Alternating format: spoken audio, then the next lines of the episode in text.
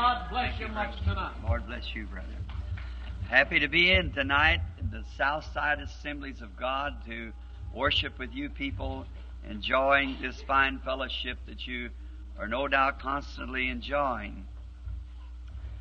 Just being a little tired, we was down last night at um, at uh, Tucson for the banquet down there, and we certainly had a, a wonderful time. The Lord blessed us, and I've been living on the good part of it all day long. So I met, heard someone last night. I never knew Brother Carl Williams' son. I was today just bragging on that certain young man. I got up and was talking about the the young people's rally, and uh, I told my daughter, I said, "Now you want to make it your business to get in there." She said, "I don't know nobody in there." I said, "You'll know somebody, or everybody will know you. Just go on in anyhow." And I'm praying that she receives the baptism of the Holy Ghost during this rally up there. I said, that fine young man standing there, his face shining with the glory of God. And I was repeating it to Billy, and he just stood and looked at me and said, Daddy, don't you know who that was? I said, that was Brother Carl Williams' son. well, that, I'm, I know you have come from good stock. so glad to be in Phoenix tonight. Well, if there ain't Brother Pat Tyler, where in the world did you come from, brother? I suppose hitchhiked from New York here. That's just about the way it goes. Remember seeing Brother Gene, Brother Leo here tonight, Brother Ed Dalton, many of my friends around here, and Brother Ed Hooper. And my up here tonight, I got a good view of everybody, and can look around fine. Well, I'm getting a little bit tired. Uh, been going quite hard, and so we're are long hours. And, and I, my wife said, "Say, I noticed you begin to talk in your second voice." I said I had to call on it this time. Uh, sometimes when I talk, I go down and talk deep in my throat. Then that part gets sore and out. I come up the top part and talk from there. out. we just have to learn all kind of things when we're in this working for the Lord, don't we? When you wear out. My, I hope all these are ministers back here. If it is, my, we're right in good keeping tonight. Such a fine bunch of men sitting together. Well, that reminds me of the promise that we're sitting together in heavenly places, Christ Jesus, where His blood cleanses us from all sin. Now, I'm going to try truly to let you out early tonight. Remembering now that tomorrow night we're over to um, Brother Shores, is that his name? Right. Brother Shores uh, at uh, 11th and Garfield. That's another Assembly of God out there, the Assembly of God there. And the First Assembly of God. And then I'm just going to listen to these other guys for a while now until next Sunday morning, I suppose. Over to the convention, and we're going to have a wonderful time. I just feel that we are going to have a good time. And my purpose being here is kind of, oh, kind of pinch hitting, you know, going around helping every place and little fellowship with the brethren and have a night here and there to let get acquainted and, and maybe a little revival spirit begin to strike the people and then make that lead up what we can into there and then the great climax. And I think Brother Oral Roberts is uh, the person this time to bring the climax at the banquet next Monday night. And I know we're expecting a great time and all through the rest of the week. So you pray for us now and go out in the streets and the hedges and the highways and ask them, no, compel them. compel them, compel them to come in. For this would be a wonderful time for Phoenix to get its great visitation at you. And I know that God is willing when we are ready. When we are ready. That's that's why we these revivals are to try to meet conditions and get prayed up and get ready for this thing to happen. Now, just before we approach the word, let's speak to the author as we bow our heads in prayer. Now, with our heads and hearts bowed to God, I'm sure in an audience of this size, there is bound to be many requests. And if you have one and like to be remembered to God, just raise up your hand and, and behind that say, Lord, remember me. Our Heavenly Father, you know what is behind each of these hands. You know what flashed on their mind. And thou art more than able to answer each request. And we pray that you will grant it, Lord. We ask that your favor will smile upon us tonight in the way of the pouring out of the Holy Ghost upon us. And remembering, Lord, that tomorrow night in the uh, uh, the first assembly of God, that you'll pour out your blessings again upon us. And then over at the Ramada, the finishing up of the week, oh God, may there be literally hundreds saved. Grant it, Lord. May there be such a such a pouring out of the Spirit till the newspapers cannot hold their peace any longer. But they'll have to publish to the public what is being done. Grant it, Lord. Just make yourself known to your people, Lord. May their humble hearts reach out by faith and believe that we will receive these things that we're asking for. Then we would pray, Lord, for the ones who would like to be here tonight and cannot get here. They're sick and afflicted and, and in such conditions that they couldn't get here. We pray for them, Lord. May the Holy Spirit visit each and every one. Bless these brethren who's come for such a long ways across the icy fields, many still on the road coming. Protect them, Lord. Bring them in safely. Now, bless this assembly, this fine pastor, his congregation, his trustees, deacons, and all that they stand for, Lord. We pray that you'll be with them and help them. Now we pray that you'll give us thy word. We can only read it, Lord, and read the text. Thou hast to furnish the context, and we're looking to thee. In the name of Jesus Christ, amen.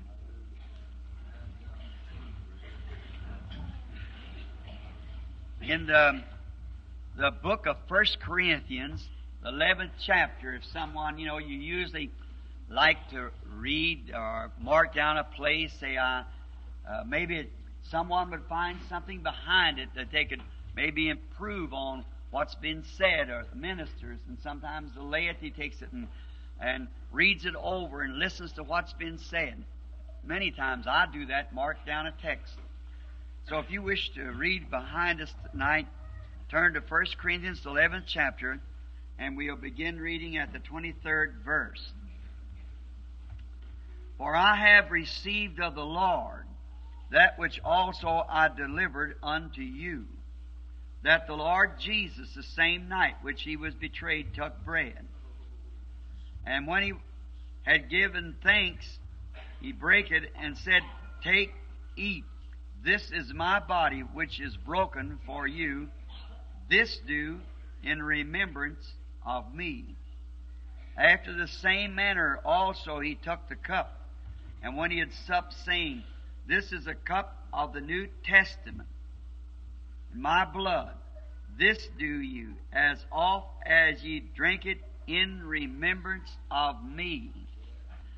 And now for a text I like to take from there, remembering the Lord.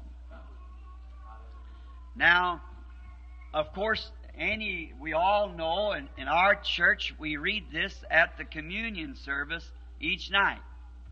And it is a, a, a great text to read or a great scripture at that time.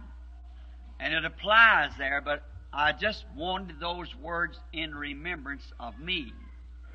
Now, communion has many times been the great dispute uh, down through the ages uh, between uh, Protestant and Catholic. They say the Catholic takes this communion and they uh, take it in hopes that they have did something to merit some good thing that their sins will be forgiven by doing it. The Protestant takes it as uh, in remembrance that Christ has already forgiven them, and they take it in rejoicing that they're already forgiven. Paul goes on to say in here that that uh, how to come to the Lord's table. If there's anything wrong, make it right before we get there. For he that eateth and drinketh unworthily eateth and drinketh damnation to himself, not discerning the Lord's body. And now we are very, very much to be in prayer when we take communion. But I've wondered many times if that word we use it just right, communion. Now, commune means to talk to, commune with. And I wonder if really when we meet together like this in heavenly places that that isn't communion. That we are communing with God, talking to Him, and then if we just sit still and let Him answer us back. Uh, many things, and one of the horrible things that I do, I try to do all the talking and, and not sit still long enough for Him to answer me back. We do that so many times in prayer. I think if we would get off of our heart what's in it and express ourselves to the Lord Jesus and then just kneel and just be still a while and, and just see what He would say back to us, see. And sometimes I did that and my whole opinion was changed, you see. I'd go ask Him something, now Lord, these people really, they got a, something, uh, I believe they want me over there, and I just start praying and first thing you know, uh, I'm just satisfied that that's the Lord's will, but after I pray, if I just, just linger a little while, see? then it's changed altogether sometimes, sent somewhere else. Just commune with the Lord. Oh, what glorious fellowship. Just to get down and talk and commune and wait for Him to talk back. And to think of what a great person that is you're talking to. The Creator Himself You're communing with Him who put your life in this volcanic ash that you're living in.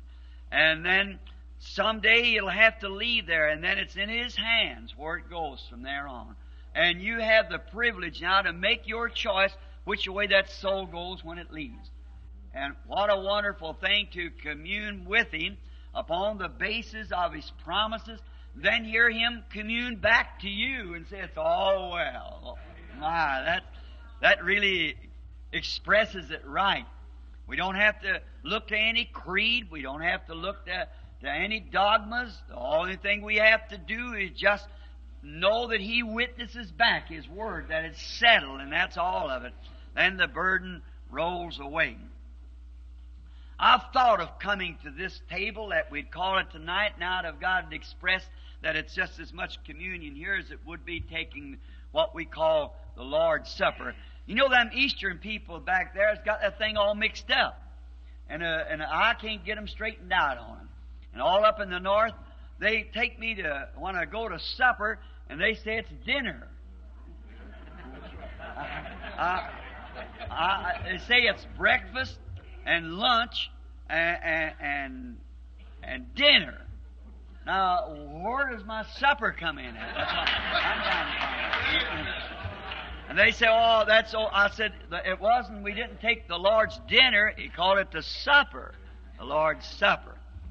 And I feel like I've missed the meal if you start calling it that way.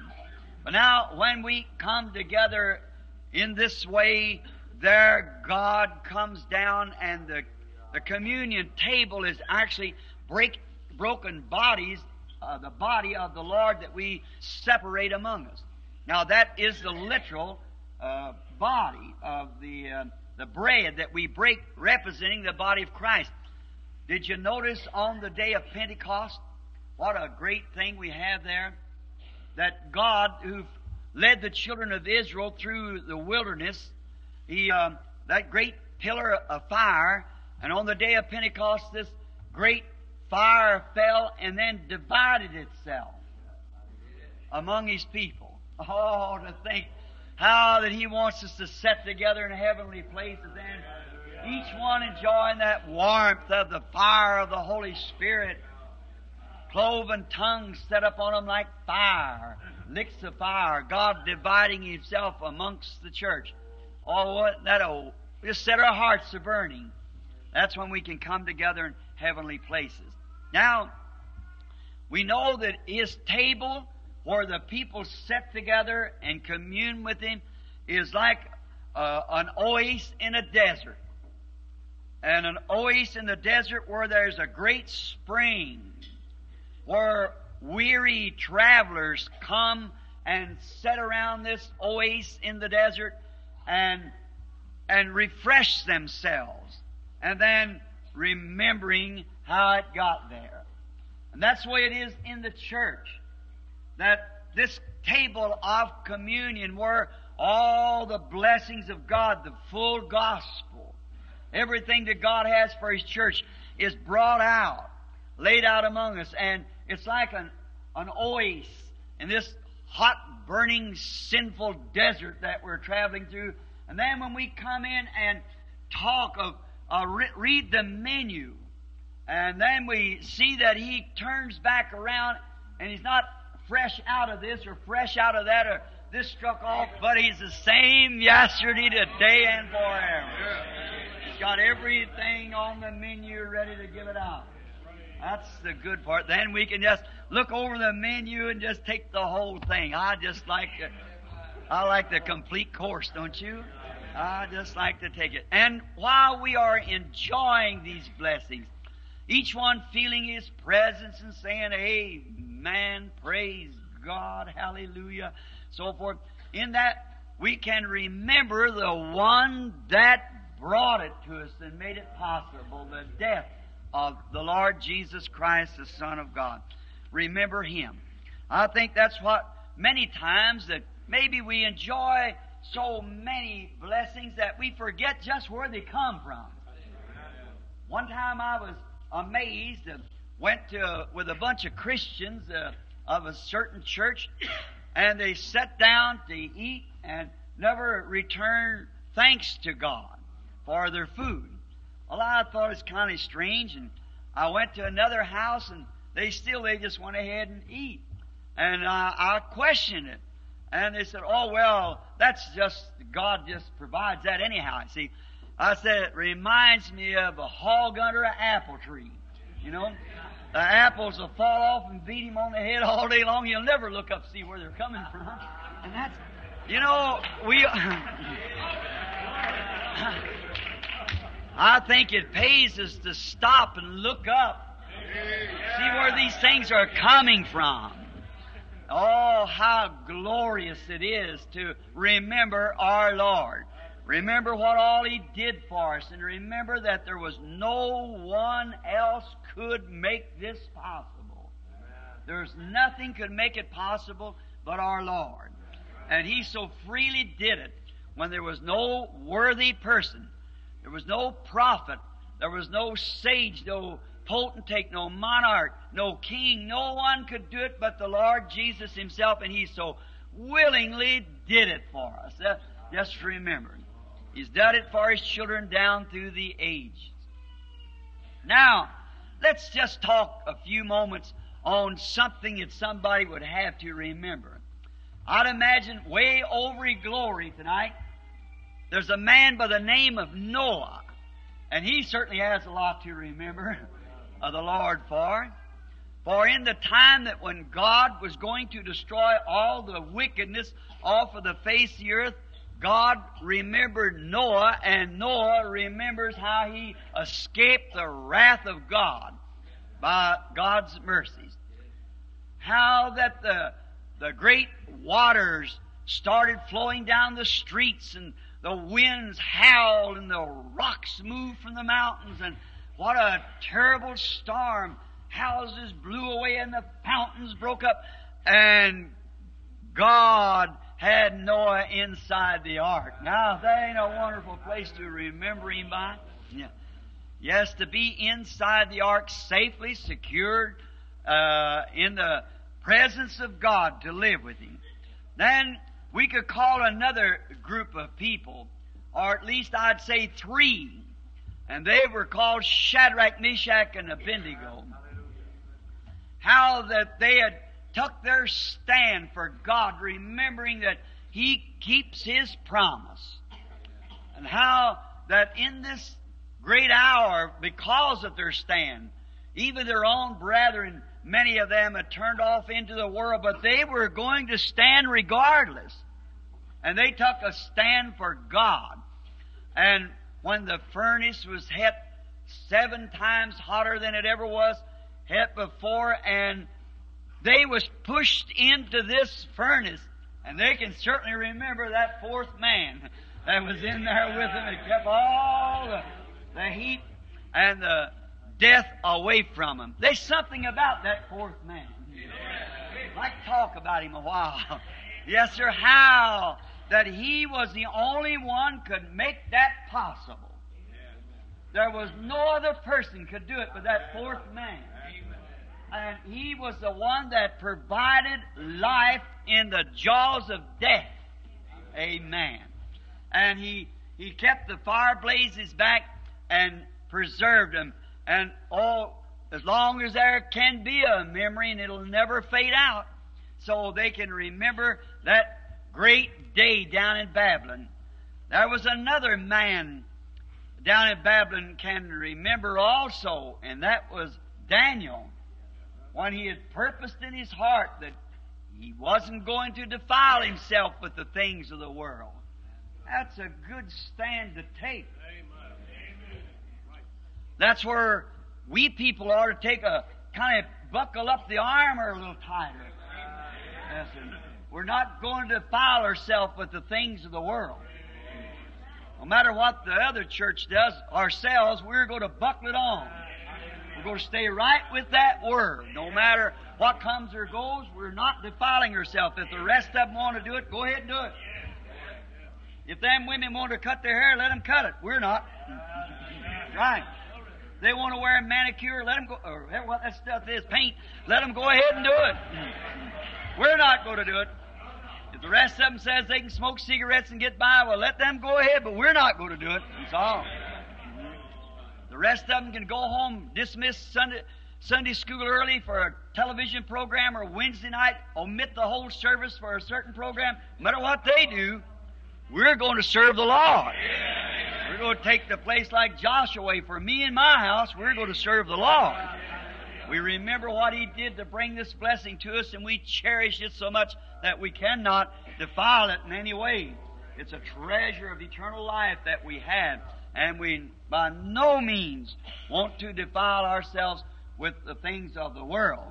Not at all. And Daniel purposed in his heart the same thing, though he become a citizen there, but not by his choice, because he was an alien. And every born again Christian is an alien just as soon as he's born again because he's heavenly bound. His, his possession lays in heaven. And here some time ago, the wife and I, about two years ago, was, uh, Brother Mercer and I would get a little kick out of this, is to say, we was over to the shopping center. And in our city, it's uh, all these many religious people, so-called, but we seen a, a woman that had on a skirt. And it was the strangest thing because none of the rest of them seem to have on one. And, um, and so we know many of them are singing choirs and everything. And, and so we, uh, my wife said to me, she said, well, why? And I said, well, you see, they're not, uh, they're not of our citizenship. She said, what? I said, no, they're not of our, said they're Americans, aren't they? I said, sure, they're Americans. Uh, that may be true enough. And I find in traveling in missions and missionary you know, around the world, I go into to uh, uh, Germany. There is a national spirit called it's a, a German spirit. It's the spirit of the nation. I go up in Switzerland. I find out just brothers almost speaking the same language, but there's another spirit. See? And uh, it's a different spirit in Switzerland. Then I come over to Finland. It's altogether a different spirit. Then I come to America, there's the spirit of America. That's right. Well, you say, aren't we? She said, aren't we American citizens? Why is it that our people are so and so? And I said, well, you see, honey, you see, each nation lives off uh, on the spirit of the nation. That's the national spirit. She said, Well, then wouldn't we be living on the American spirit? I said, Oh, no. I said, We are born again. We live on a heavenly spirit where holiness, righteousness, and we, we're not Americans as far as that goes because America is just an earthly nation, but when a man of Germany, of Switzerland, or wherever he may be, when he becomes born of heaven, he takes on a heavenly spirit, and his nature and his makeup look for things above where Christ sits at the right hand of God. Amen. Oh, how we ought to remember that, that he died that we might be able to be fortified from this thing, inoculated. That's right. A good healthy plant, you don't need to spray a good healthy plant. The bugs won't get on it anyhow. That's right. No bugs will bother a healthy plant. It's that hothouse type that has to be sprayed all the time. Some kind of a hybrid affair. And that's the way it is today. We have to spray and baby the church too much. It ought to be a rugged individual of Christ, washed in the blood of Jesus Christ, born of the Spirit of God. And all the worldly bugs scatter. They don't even fool around anyhow. That's awful rude, but I hope it's I hope. It's kind of a rude expression, but you know what I'm talking about. oh, how Daniel and a purpose in that in his heart. He can well remember the payoff. And someday we'll remember the payoff too. So when he come to remember that in the hour of distress, God sent an angel in the lion's den and closed the mouth of the lions that they could not bother him. What a memory to think about. He had thrown into a lion's den because he had purposed in his heart to serve God, and he can remember that. How did it go? Something like this. God has sent his angel. He's seen the innocence of my heart. oh, there you are. The innocence of your heart. God could see that in Daniel and his purpose to do what was right, and he sent his angel and has kept the lions from bothering him at all. What a memory.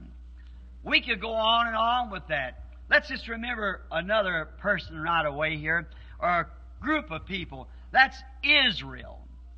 When Israel had put the, uh, their place or themselves in position to take the stand for God. And there was coming a death angel one night that was going to take the firstborn of every house. And how that Israel was even commanded to remember that the blood was on the doorpost. That was the thing that helped back the wrath of God and kept their, uh, them alive. Was the blood on the door. It was a memorial. And it always is still a memorial. The blood on the doorpost and on the lintel. What a memorial night that was. And it was to be rehearsed down through the, the ages that was to come that God at that night made a difference between the righteous and the unrighteous. Oh, I don't know whether it be night or not, but there's coming a day when God's going to show the difference between the righteous and the unrighteous. And it'll be a memorial to us to know that the blood is certainly up on the lintel and the doorpost. And wherever you look or your understanding, you look with your eyes and see with your heart. That's right. You'll remember you're looking through the blood of the Lord Jesus the way He would look through it. What a time they were. Israel had another thing they could always remember that when they took their step upon what did er Moses say, that great vindicated prophet with the Word of God, and when they took their stand to march because they seen God vindicate that the message that He was bringing was the truth. And it was according to the Scriptures, and God was with him. And he had met this one who had no name, called the I Am. He had really met him because they had seen him working with Moses. And then they had another great memorial that when they started on the march, there went a pillar of fire before them to lead the way. What a memory they could think of, a memorial thing that they didn't need no compass. Amen. What did I say? they didn't need no compass. They had the light of God to lead them. What a memorial it was to the wise man. How they needed no compass and a star led them. What a memorial it is to us today to have a Holy Ghost to lead us. Not some creed or some fashion or something to lead us or some man-made something, but the Holy Spirit comes in with the high post of the Word and confirms His Word and proves that it is the truth. What a memorial to our hearts to know that the living God still lives. Oh, uh, remembering Him, what He did, led them all the way to the promised land. But this is the way. Elijah had a great thing to remember God by. When he had done his duty, exactly what God told him to do, to command the rain and not even dew or to fall until he called for it. Went up and sat down by the brook Cherith and there. He stayed there for all this time. How he could remember that, how was he going to get food through these years? But God served him with the ravens. A God of heaven, no question, where did the ravens get the food? We don't know. Can't tell. The only thing that he just knowed, he just committed himself to God's Word, what He promised him, and God took care of the rest of it. That's all we have to do. Brethren, that's all we need. It's just taking at His Word. How is He going to do it? I don't know. But you see, try to inject our own ideas, and there's where we mess up. What if He'd said this other brook down the hill be just as good because it's got more water in it? Mm-mm. Um, what if Abraham would have thought that he ought to take Sodom. It never would have happened, right? But Abraham took the way the Lord led him. There's one promise he had to hold to. Elijah could remember when he had done all he could do. He he had rebuked all the the women of that day that tried to fashion after the first lady, the president's wife, and, and um, all those things that he had, he had rebuked, and, and they called him an old I guess just a, an old simple sort of a fella, and he went, but done exactly what God told him to do, and then it come to a showdown where he said, "Let's see which these things are right." Now you call the prophets of, of Balaam up here, and uh, and you call his prophets, and let me call on the law. Oh, what a showdown! when he knowed his word had promised. What could we say today as Christians in front of Buddhism, Mohammedanism, or anything else? Let's see who's God. Amen. Some time ago, down there in India, where we was at at the meeting, and there there'd been many people, four or five, come to the platform, and there was no way of estimating how many people were there. And I'd prayed for a little leper. He had no arms, his ears was eat off, and little stubs, and he's trying to hug me. And I hugged him and prayed with him. The Lord told me what was wrong with him and, and about his life. And, and I could see the rajahs and those sitting out there. They said that's telepathy. You see, you, you could you could tell it the way they were thinking what they were what they were going to put back to me. And that day I'd been entertained in the Temple of the Jains, where there's about 17 different religions in there, and every one of them against Christianity.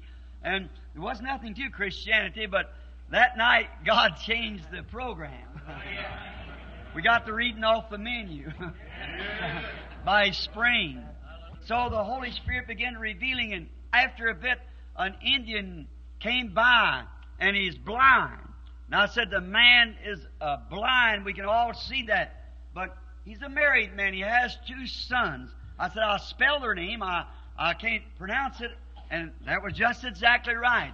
Now, now I could, them what they call holy man and all of them out there and the Mohammedan priest and setting out there. And so they, uh, they knew then they thought I was reading their mind, uh, telepathy. And so I happened to look back, and this blind man, just a vision above, was standing there looking at me. oh my. you know, God's servant, the Holy Spirit, had already brought the what the menu wrote. You know, I know it was ready to be served.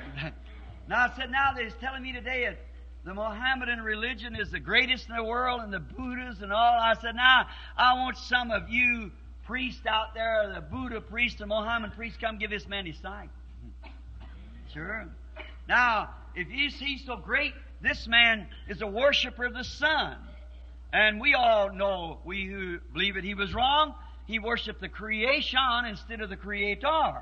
And I said he was wrong, and we know that. But I said, surely the God that's the creator and the man is willing to come and serve that creator, surely he's ready to manifest himself. Now I want to say something. I wouldn't have said that by no means if I hadn't seen that vision. I know better than that. You see, that's what we don't want to go pursuing. Pursue means you're advancing without authority. That's why we want to watch when you say it's thus saith the Lord. Not just an impression, but something you know definitely, positive. The Lord has said it. And I felt very uh, consoled with seeing the vision, know that it never failed. And I said, now the, the, if this man is wrong, now the Mohammedan say he was wrong. And then you make it a, a, a. Then Buddha would say he was wrong and the Sikhs and the Jains and what more that all say he's wrong, but surely there's a right somewhere. Oh, oh, what a glorious thing. Then I said, now the one that will give him his sight, he promised he would serve that God. He went blind from looking at the sun because it was sun god, see? And he thought that paid his way in heaven. Now we can remember Christ, that he, he suffered not to put our eyes out, but to give us sight. so then, and if I said, now the one that will come and produce this, I'll follow that clan. I said, I'll serve the one that gives him back his sight. And that's the quietest group I ever heard. Nobody said, now I said, well, there is the Mohammedan priest out there now. Why don't you come give him his sight? I said, Why? Is because you can't. and neither can I. But the God of heaven has raised up His Son, Jesus Christ, who has showed me a vision just now that the man's going to receive his sight. If it isn't so, then I'm a false witness of this Christ. And if he does, then I'm a true witness of him. And you have to, re- you should repent, or you must if you, or you'll perish in the clans that you're in now. What a time! And I said, now, if that's false, then you should put me on a plane and send me back to the United States and never let me in here again. Oh, but when our God came on the scene, the man, as soon as I prayed for him, he could see as good as I could. He run, grabbed the mayor of the city around the neck and began to hug him. And why, well, it was about four hours. I didn't have shoes, no pockets my coat, and the militia couldn't hold him back. And there's a stampede. And you should see one. But what was it? The same God. The same God that could call fire, bring fire down to take away his sacrifice, can bring his Holy Spirit to confirm his word that it's the truth. As long as you are sure that is the truth. Now, Elijah was positive that was the truth. He had heard the voice of God, and there's no question to him. And there's no question in your heart tonight that God still gives the Holy Ghost like He did on the day of Pentecost. It'll happen. If there's no question that He keeps His word and heals the sick, it's got to happen. But you've got to be positive of it. You've got to really see it by the real eyes of faith, then accept it and stand right there. And uh, he had a lot to remember uh, God for when he was uh, uh now he has a lot to remember what he did in them days. The immoral woman that Jesus found up at Sychar up there, that she was um, a Samaritan, which was rather a, an off-cast people that really believed God. There's about a half Jew and half Gentile. And they were uh, a race, they believed in God. And this little immoral woman and her condition, very marred by sin, and one day perhaps it got discouraged with all the traditions of the elders of pots and kettles and washings and so forth. She went out one day to the same old Jacob's well up there. And she was going to let down her, her bucket to get some water. And uh, she changed springs. oh, how she can remember there was one sitting there that said, In him was living water. What a thrill it was to her when that living well revealed her sins and told her where she was wrong and described what she had did to her and he put a message in her heart that set her on fire with the glory of God into the city and to the man.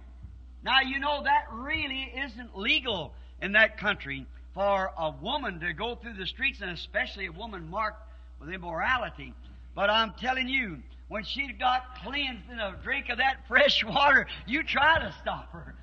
It was like try, trying to put a, a fire out of a house on fire and it's real dry and high wind and dry weather. That was really blowing that blaze and you couldn't stop her because she had found something that was real. Her sins was revealed. And when her sins and wrong was revealed, she can remember tonight in glory. She can remember that there was a spring for her. There was a place where all the creeds and, and the churches had turned her down, but yet she found a voice. She found a place where there's somebody who cares. What a rejoicing and how we can rejoice with her. We who was bound down with creeds that pulled us away from God, and we found a fountain filled with blood drawn from Emmanuel's veins.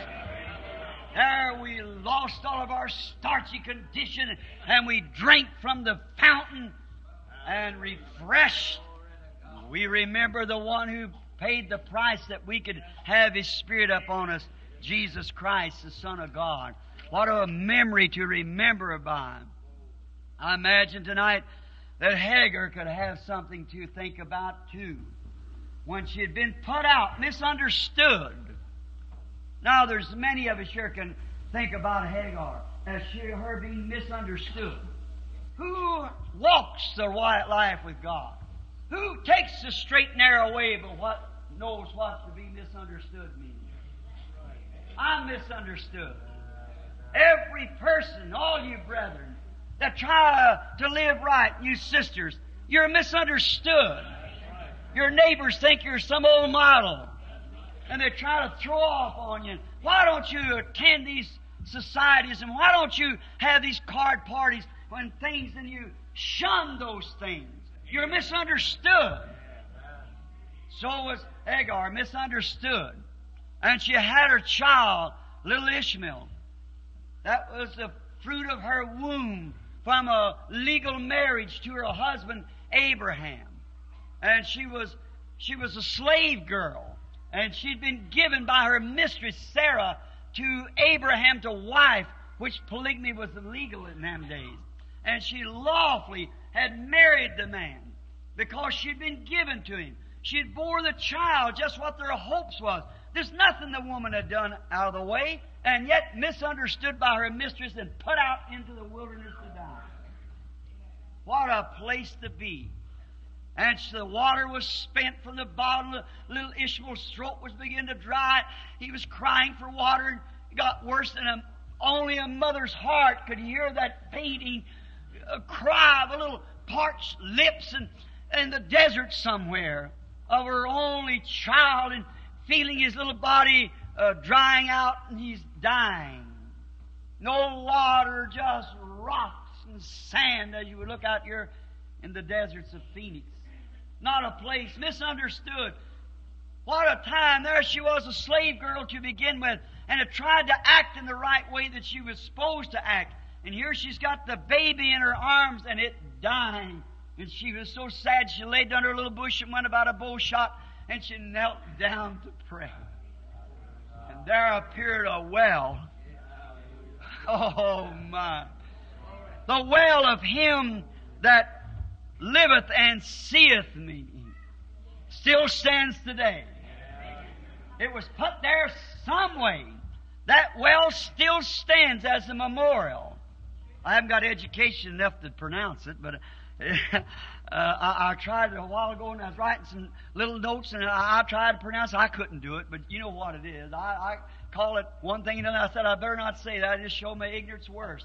But the one thing I want to say, I know where there is another well that was put down on the day of Pentecost. It's just as open tonight as it was the time when it was open back there in the waters is just as fresh. For every man or woman that wants to take the right road with God's Word and walk through gate. I come to this well remembering Jesus who made it possible that me, an alien, a drunkard son, could come up to that well and be pardoned of my sins and drink of eternal life. Oh, how Hagar must have felt when she seen that well. It saved the life of her and her child. She sure can remember that always. All the days of her life. And all, all through time that she can remember. We could go on and on with characters, but let's just think this. Don't miss seeing your well now. Don't miss seeing the spot of refreshment that brings life. Jesus was sent from Herod to, from Pilate to Herod for mockery. What he missed. What, what was the matter with Pilate? And then when Pilate sent Jesus to Herod, and then how foolish Herod was when he had heard of him and he'd heard of his ministry. And Pilate being a Jew, or Herod, I believe his Herod was a Jew, and standing there before him. And there he was standing in the presence of all the prophets that prophesied about from Eden out. Standing in the presence, and he never asked pardoning of his sin. He never, he never, he never, what if he even thought, he took a second thought of what it, who he was standing before. He never probably knew who, whose presence he was standing in. Well, you say that was that was a hard, that's the most foolish thing. It was. It was the most foolish thing that the man ever done. Well, we think of, of how bad off he was, but wait a minute. We have man today do the same thing. Stand by the same fountain. And still make the same mistake that he did. All the prophets for 4,000 years had pointed to him. But because he didn't come in the way of their creed said he would come, they cast him out. There he is. Exactly right. Exactly right. Yes, sir, still cast him out. They don't want nothing to do with it unless it comes according to their book. You know, the way that their textbook reads it, you see. It has to come that way. Oh, all the prophets through 4,000 years that spoke of him. And here he stood before him and he never said a thing about ask for, for parting. There he is in the presence and uh, the fulfillment of all our the words of the Hebrew prophets. Standing right before him, and he never asked for pardon. He just stood there. Oh, that was a terrible thing. But we do the same today, only we stand by him after 6,000 years. We make a greater mistake than Herod and Pilate and, and Caiaphas and uh, the priests of that day. Because we got 2,000 more years of record added. And we still make that same mistake. Just, uh, I, I, just, I suppose that, that Herod never even gave it a serious thought. Now I just wonder how serious we think about this. How serious do you try to consider this word? What does that word mean to you? Do you know that is God in print form? But we ride right over for some sort of a creed and say days of miracles is past. Dr. Jones said so, so, so that settles it. And yet this Bible laying in every bookstore, per near, Bible stands, churches, and ministers and so forth standing there and read over the top of it and ignore it because of creed. Try to place it back in some other age. I've made the remark two or three times since being in Phoenix, it struck me so. Man are that way. They always praise God for what He has done and looking forward for what He will do and ignoring what He's doing right now. They do it. They fail to see it. Now, perhaps Herod could have praised God for what he brought the children out of the wilderness and so forth. And they said, someday he'll send a Messiah. Glory to God, we'll see him then. And here he was standing right before them. And they never knew him. He was in the world and the world was made by him. And the world knew him not. But as many as did receive him, to him gave them the power to become sons of God. I like that. Yes, sir. There in his presence. I suppose he never took a, a serious thought about it. And many today do the same thing. Don't take it seriously. They don't take a serious thought. They think, now here, I go to church and I'm just as good as you are. Now you just don't want to take that attitude. You could be as good as me and be no good at all. See? But you want to make not make any man your example. You want to make God your example, Jesus Christ, and you want to take His Word. And if you don't, now remember the Bible said over in the book of Revelations, this is a complete revelation of Jesus Christ. Whoever takes one word out of it or puts one word to it, his part will be taken out of the book of life. So that is the revelation. God in sundry times and divers manners, Hebrews 1, spoke to the fathers through the prophets, but this last days through His Son, Christ Jesus. And Christ revealing Himself, making Himself known, taking His Word, and just making it grow. Standing the other day talking, I believe, to Brother Carl Williams.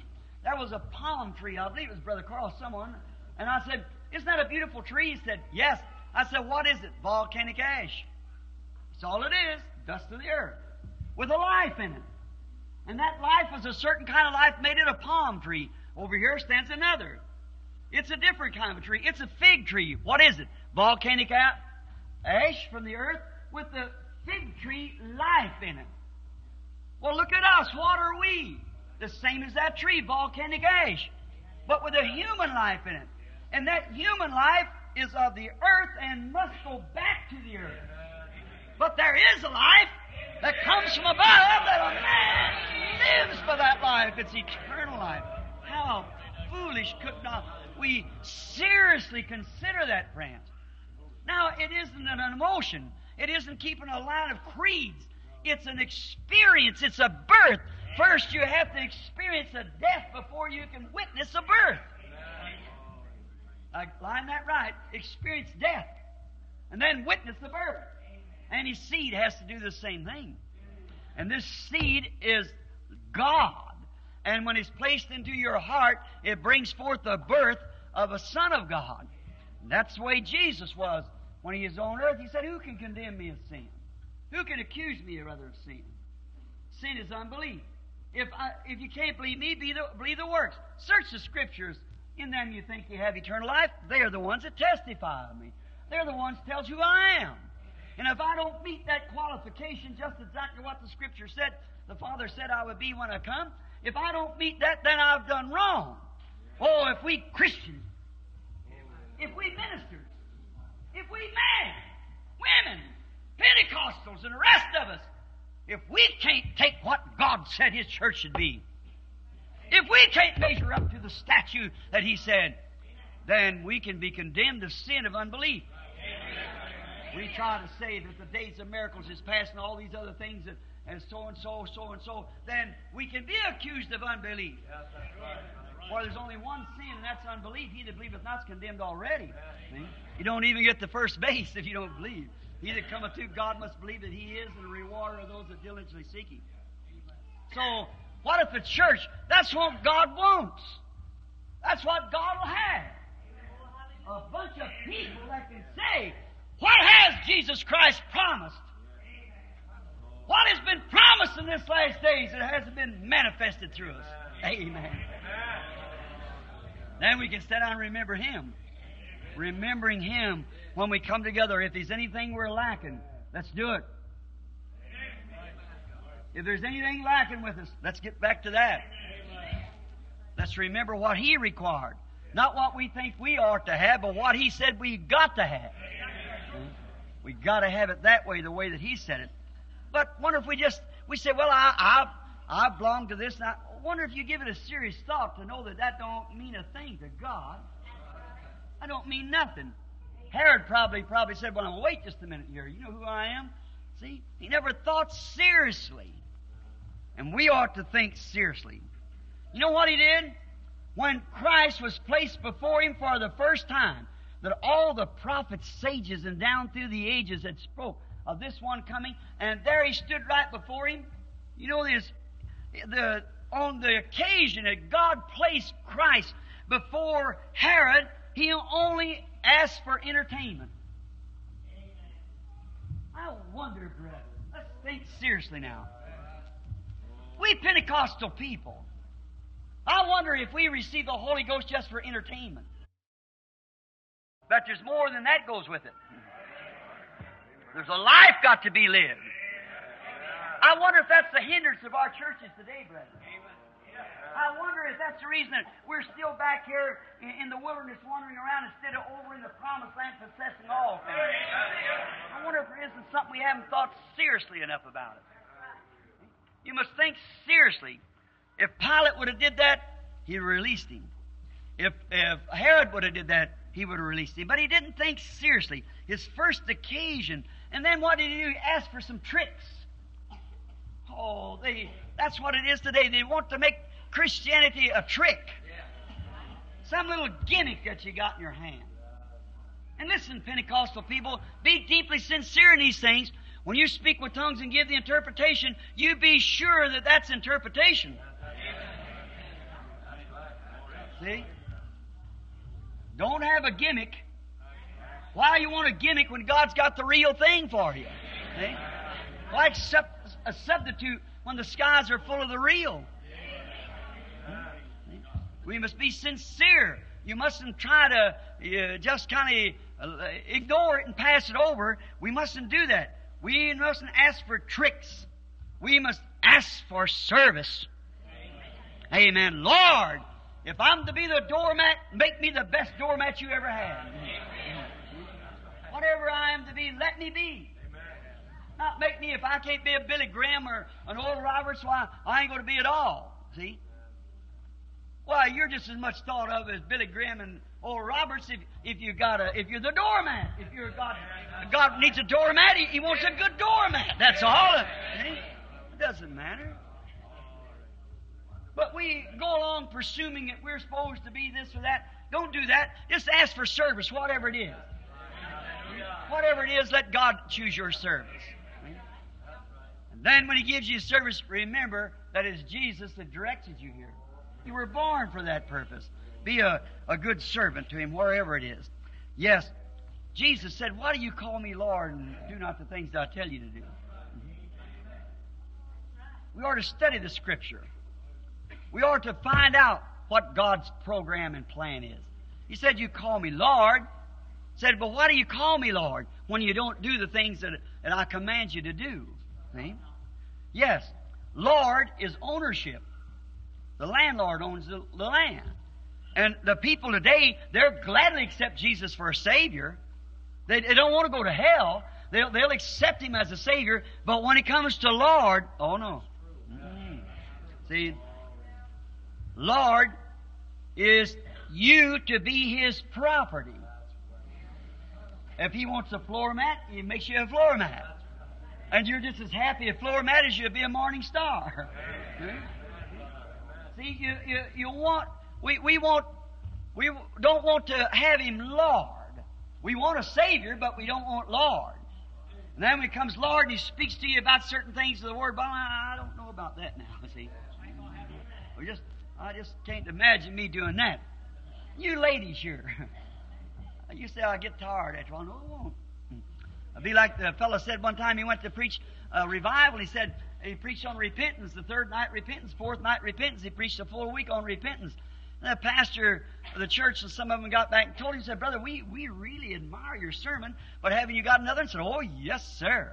Said, I got another, but let them all repent, and then I'll preach on something else. So, that's right.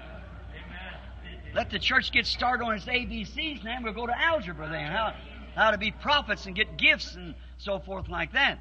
But let's first learn this first step first. Learn to walk before you can run, you know. So, if you're weary with the footman, what are you going to do? All right. But we, we want to remember our Lord. That's what you got to remember, that it's Him you're serving. You don't get these gifts just to have a lot of fun out of them. That's right.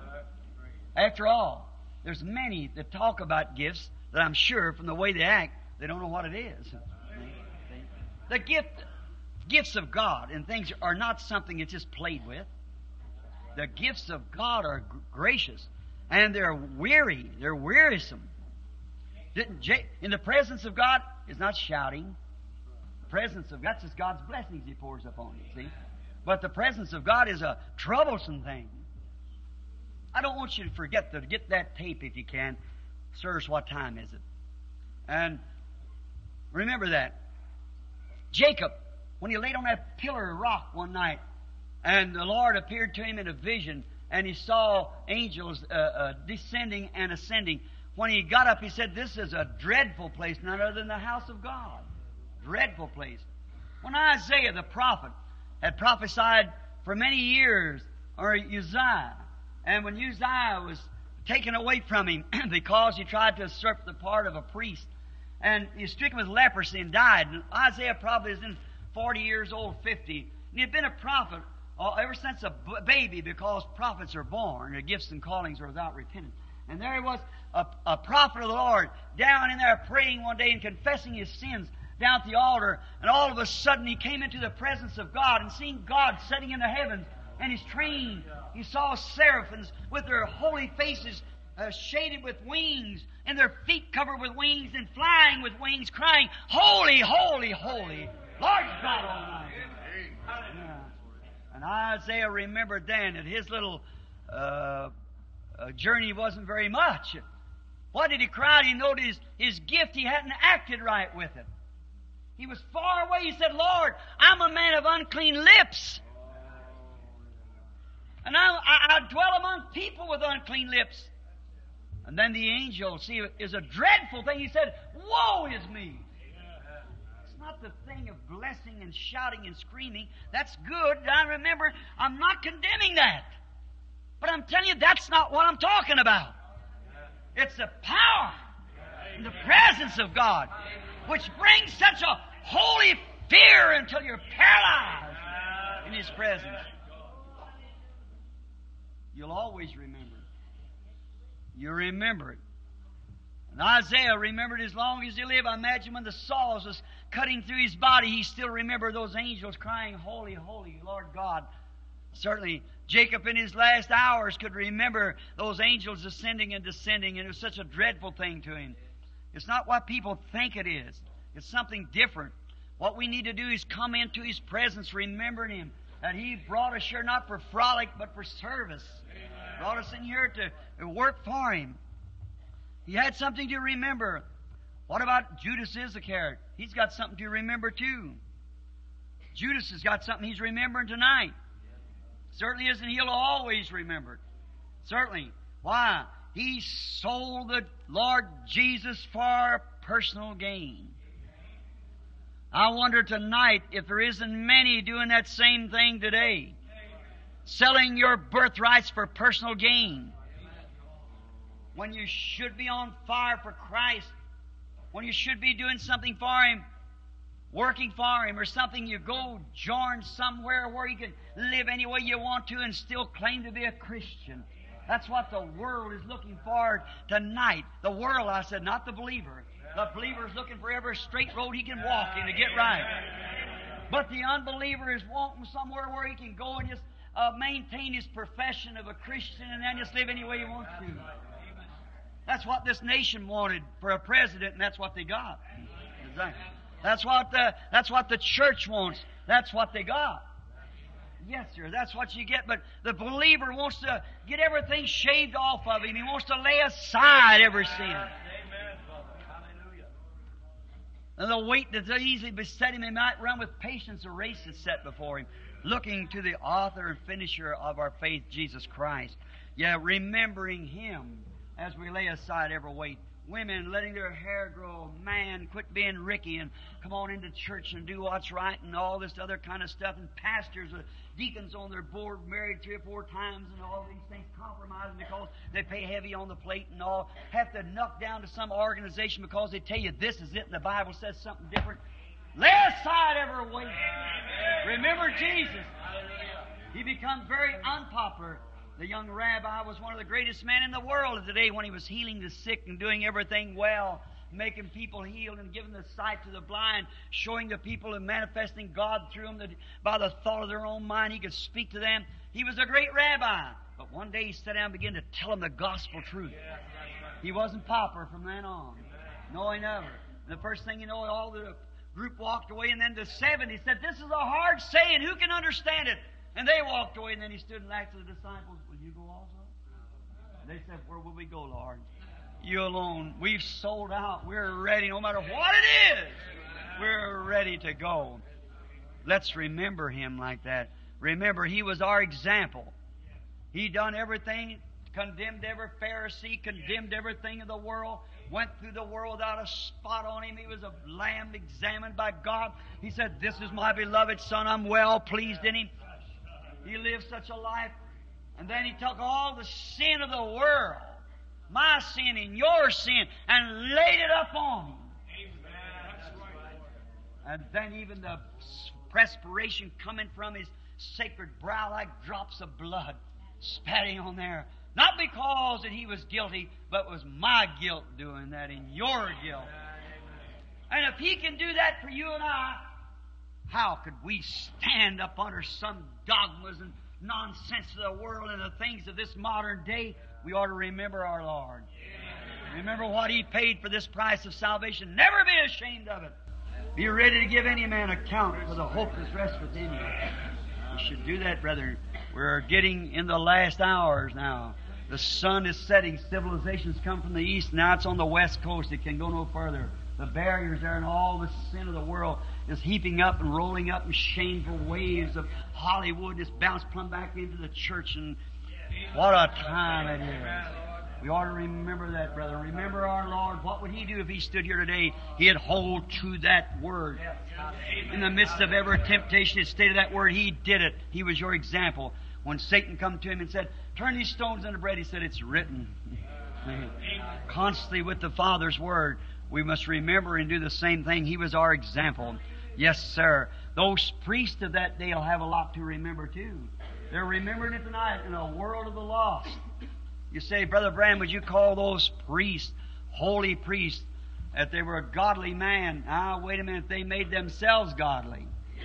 They had a false holiness, a false piety that wasn't really belonged of God. Jesus plainly told him, You are of your father the devil, and his works you'll do.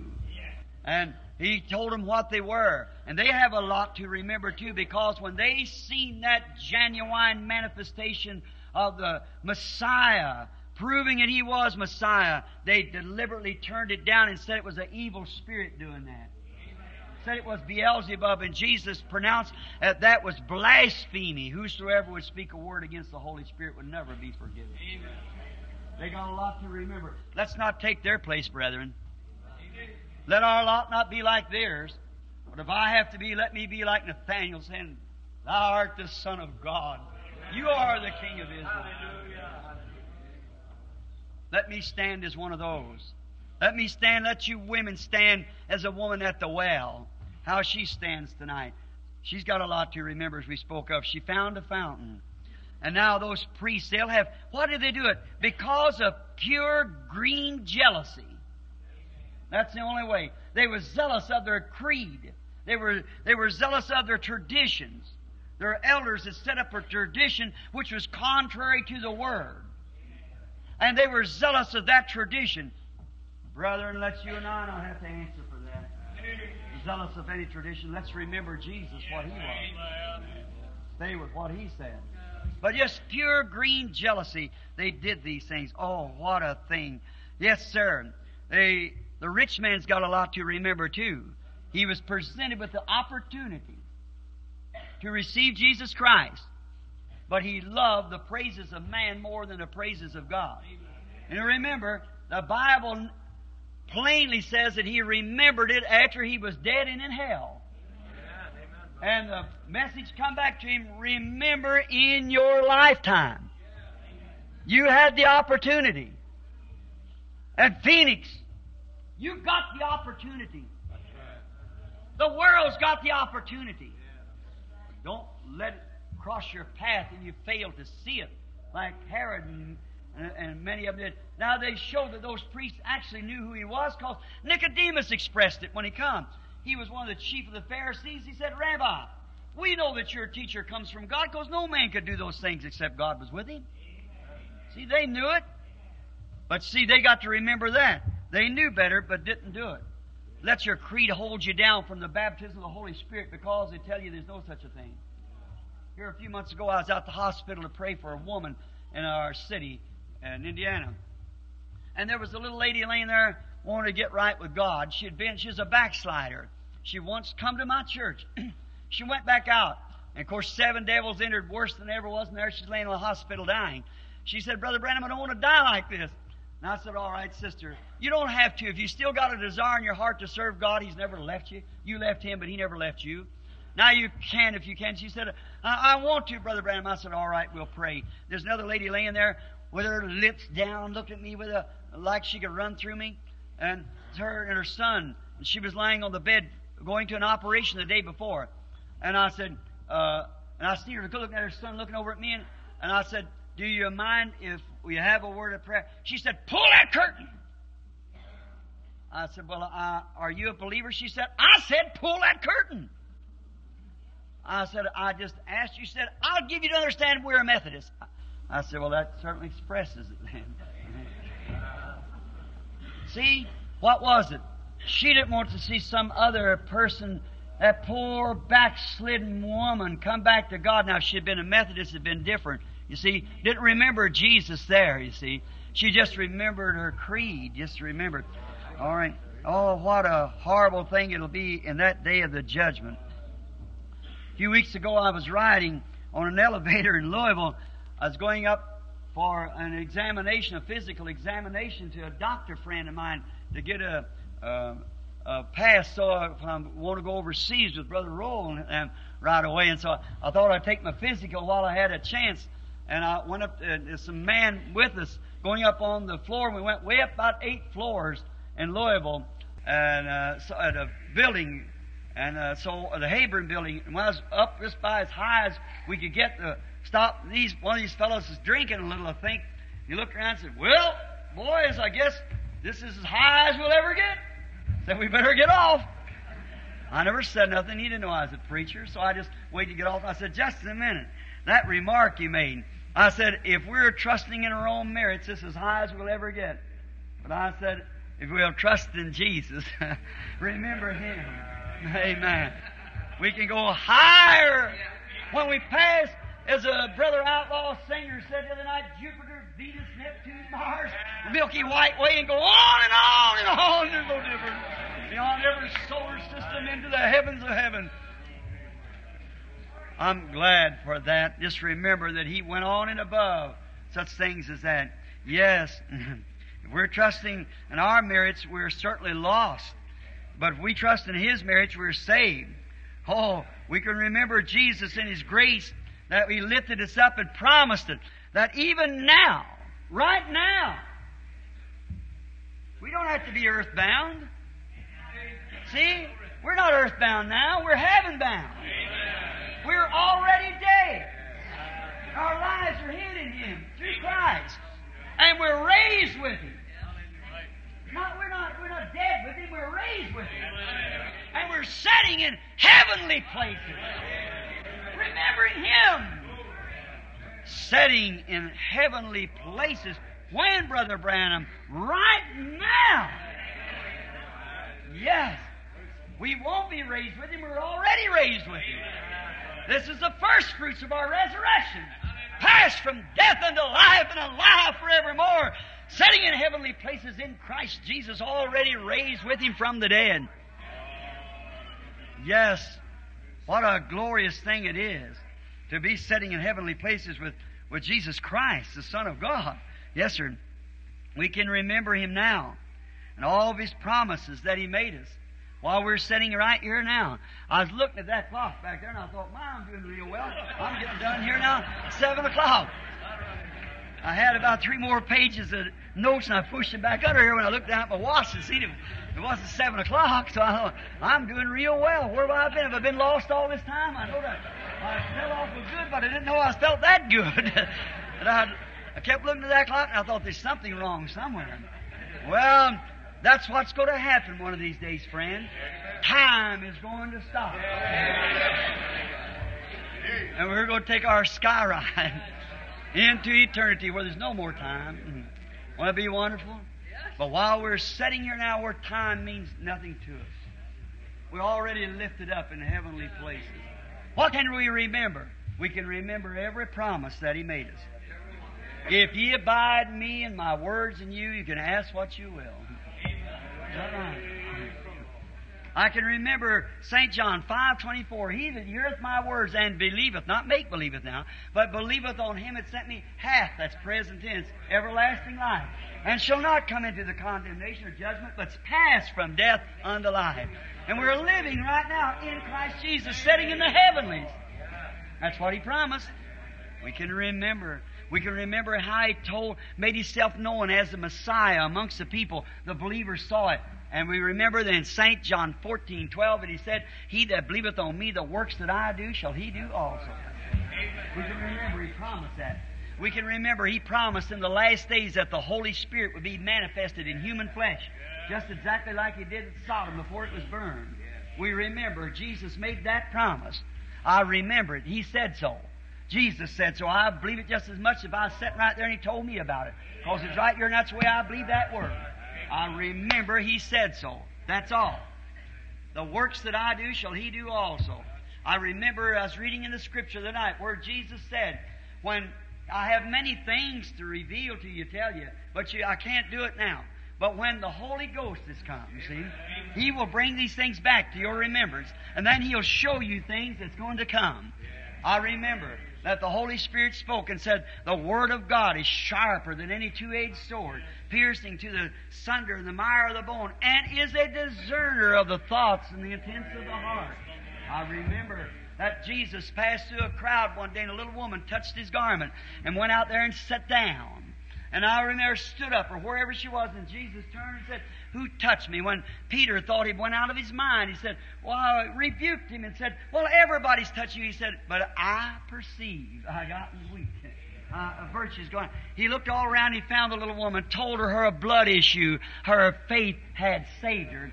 I remember that the Bible teaches in Hebrews that he is now a high priest.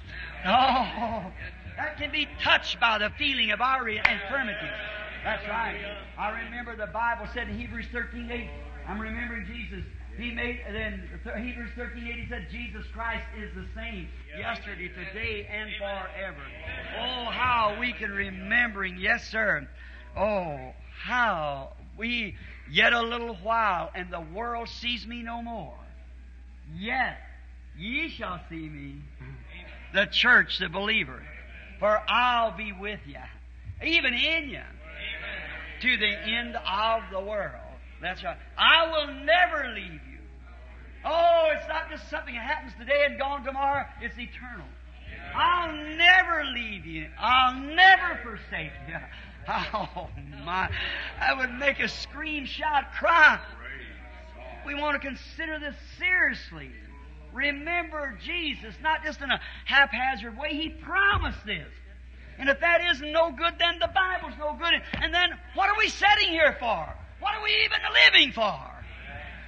What are you trying for? What's your efforts for? What are you sweating it out for? If it's any right at all, it's either every bit right or none of it right. Remember, it wasn't you or I or your pastors that made the promise, it was Jesus made these promises. I remember he said it. I remember he said, Go into all the world and preach the gospel to every creature. How far? All the world. Yeah. Two thirds of it don't know anything about Christ yet. All the world to every creature. These signs shall follow them that believe. I remember he said that. And if I can remember that, how can I accept something then that says that that day is gone? I remember he said to all the world, every creature, and these signs shall follow them that believe.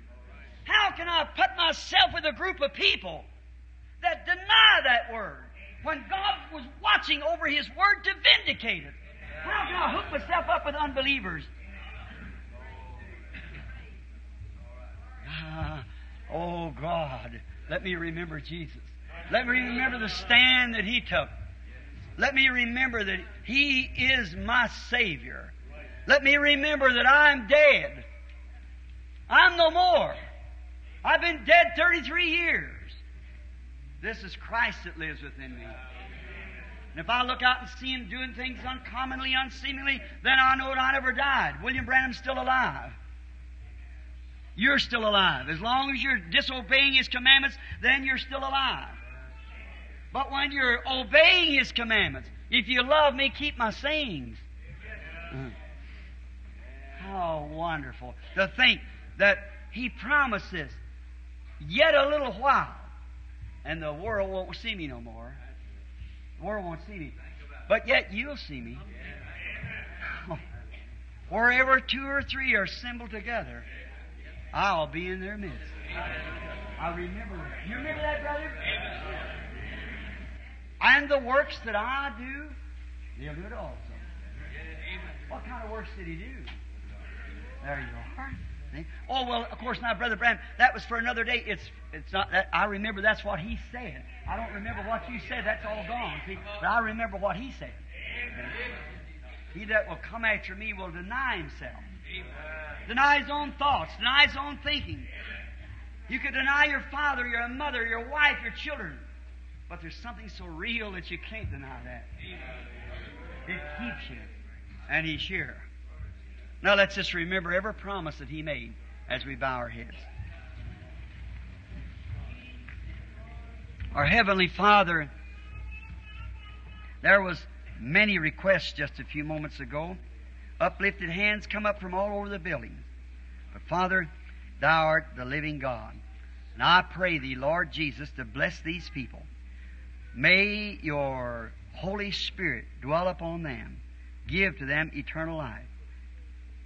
Give to them what they have need of. Let us remember you made the promise. You are the one that's responsible for this promise. Let us remember no matter what anyone else says, you are the one.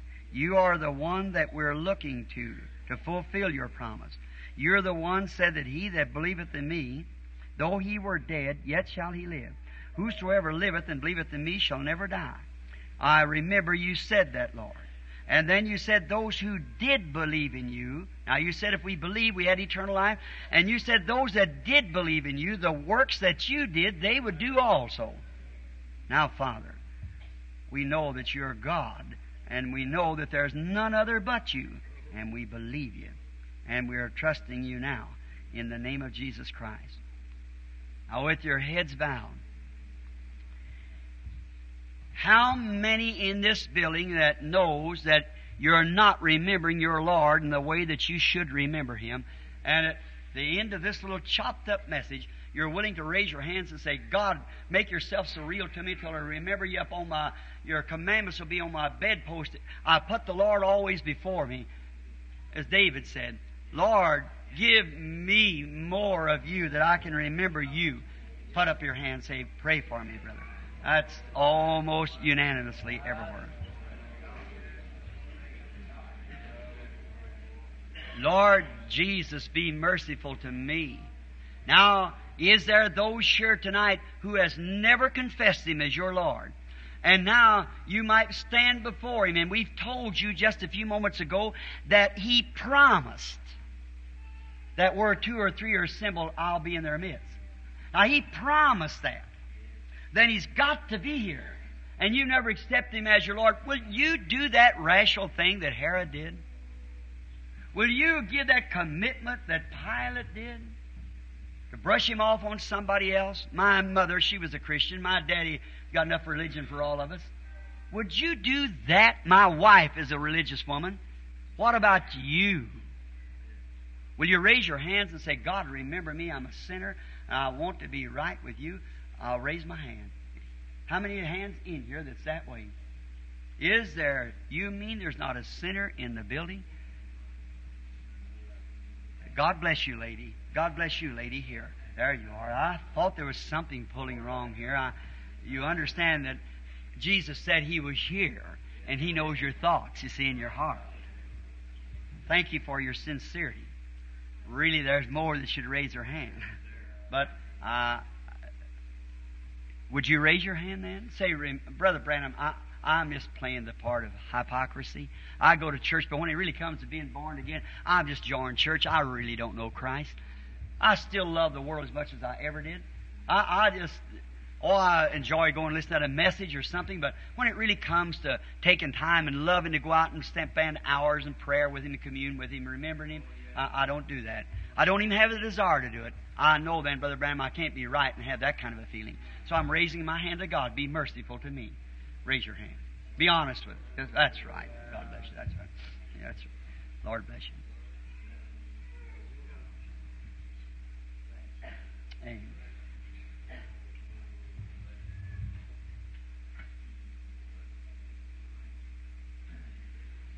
I'm just waiting to see if the Holy Spirit would reveal something else. God bless you, sir. God bless you. Sure, I just want Him to search your heart. That's what He's here for.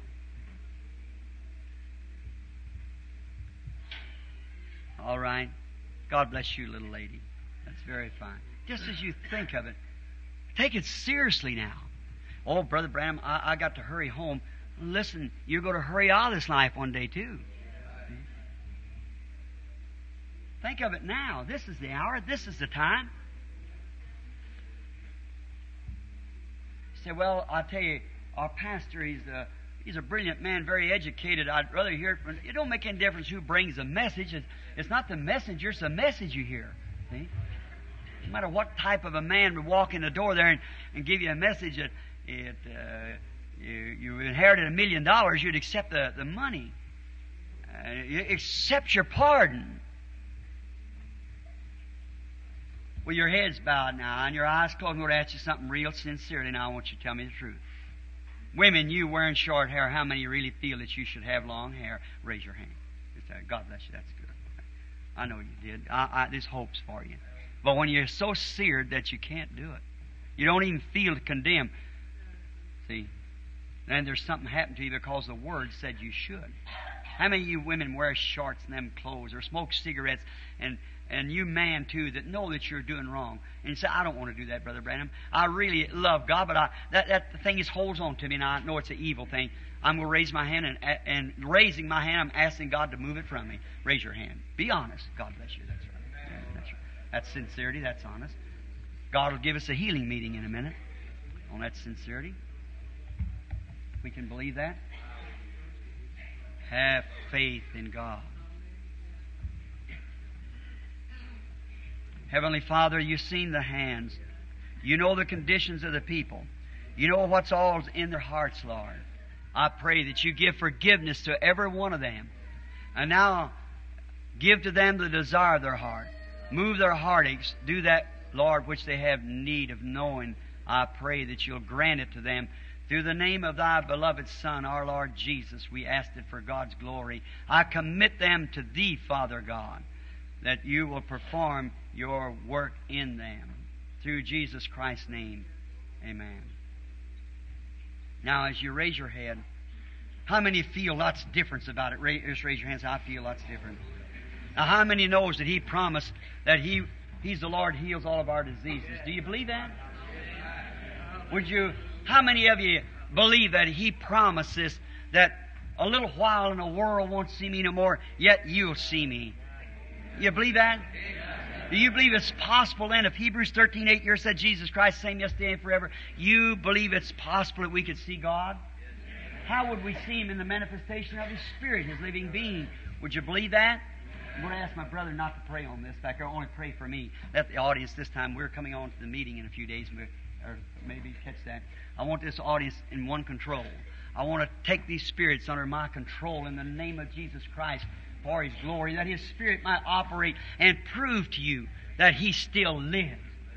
I take His word here. It said that St. John, uh, St. John, the 14th chapter, 12th verse said, He that believeth in me, the works that I do shall he also. You believe that? Then every one of you people out there that's sick or needy or have need of something, you pray. Just touch, remember, the hem of his garment. He's the high priest that can be touched by the feeling of our infirmities. Does the Bible say that, brethren? And then how would he act if he was a high priest the same way he did when he was here? Because he's the same high priest. How would he do it when his body is a sacrifice on the throne of God? How could he do it? He sent his Spirit back, the Holy Ghost. And he will take the things that's mine and show them to you. Now, if you want to see if God, the reason I base this upon this, knowing this, I know that the message that I preach to the people is the truth. I, I, I believe that with all my heart. Though it cuts off here a little bit that way, not to be mean, not to be different, but to be honest. And therefore I know he said that if he would take the things that was of God, and this ought to make you to know it. If he take the things that is of Christ and will show it to you, and show you things to come, and do the very works that he did, that's the Holy Spirit. It's got to be. Pray now. And you touch his garment. I'll yield myself to him and see what he will say to you. Just pray. Is there some here that's never been in the meeting before? Would you raise your hand? Yes, there's plenty. Remember, Jesus Christ never at one time ever claimed to heal people. He said, It's not me that doeth the works, it's my Father. And in St. John, the fifth chapter, the 19th verse, when he passed through the pool of Bethesda, and there lay great multitudes uh, of numbers of people, maybe thousands laying there, lame, blind, halt, twisted. He went to a man that had a maybe a prostrate trouble, or might have had tubercular. It was retarded. He'd had it for 38 years. And he told him to take up your bed and go into the house. The man could walk. He said, When I'm coming down, somebody else. And there's a man there way worse than he was. But Jesus knew that he was there and knew was in that condition. When he was questioned, he said, Verily I say unto you, the Son can do nothing in himself but what he sees the Father doing. That doeth the Son likewise. That's his same position today. No prophet, no one has ever been able to do anything outside of the sovereignty of God's will. That's right. What God will. I don't know. I won't, if that's the reason I know a bunch of these ministers sitting here. There's not too many out there that I know. If I should see him over someone, I would try to. If being willing, I'd tell the people that I knew him. You pray and see if he's still the high priest that can be touched. That would pull him right here before us, and you'd see that he's here. Is that right? Say amen. It certainly make him here. Just have faith. Here's a little lady sitting right here with her head up in the air, praying just as hard as she can. She's wearing her green coat, sitting right there. She's praying for a condition. It's in her head that she it bothers her. Is that right, lady? Raise up your hand if that's so. If I'm a stranger to you, wave your hand back and forth. It's left you now. Say, will you do me a favor while you're there? That light switched right over on the lady sitting next to you there. She's praying also. I want to ask you something. You said, Remember me, Lord. All right, He has. You suffer with a sinus condition. If that's right, raise up your hand and wave your hand. All right. There you are. You believe? Now, a little while the world won't see me no more. Ask those women. You see them? Ask them if I know them. Here, here sits a young man sitting here praying for his father. I never knowed you. Don't know who you are. No, know nothing about you. But you're praying to your father. He's not here. He's across a great water somewhere. He's suffering with stomach trouble. He's in Puerto Rico. That's thus saith the Lord. That's right. You believe. See what I mean?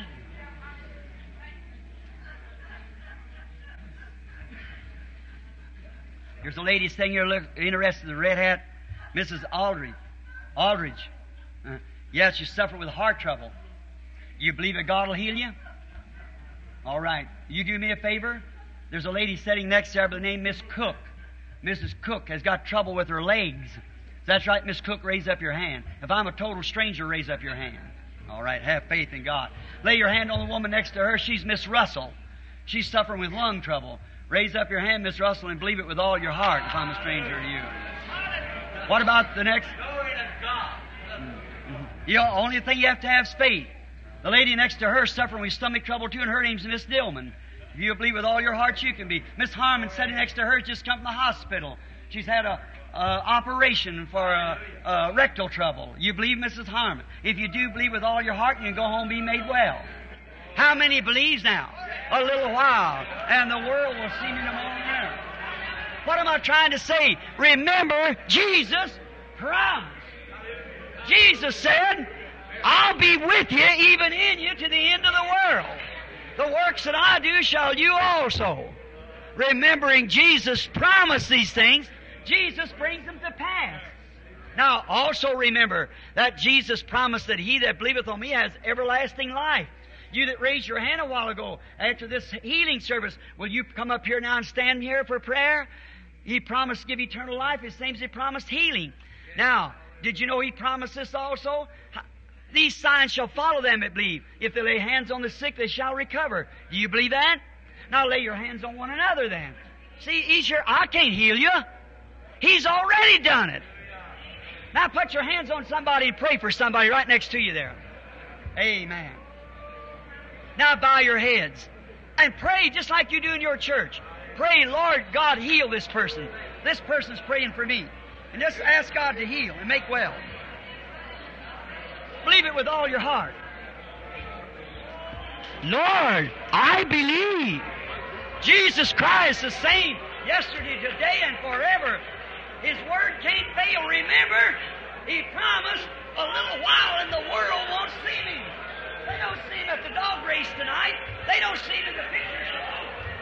They don't see him in these wonderful churches. But you see him. He's here. Remember, He promised it. And He's here to answer your prayer and give you the desire of your heart. Lay your hands on one another and pray. Lord Jesus, I come remembering that you said in my name they shall cast out devils. And I cast every spirit of unbelief away from this audience, away from these people, for the glory of God.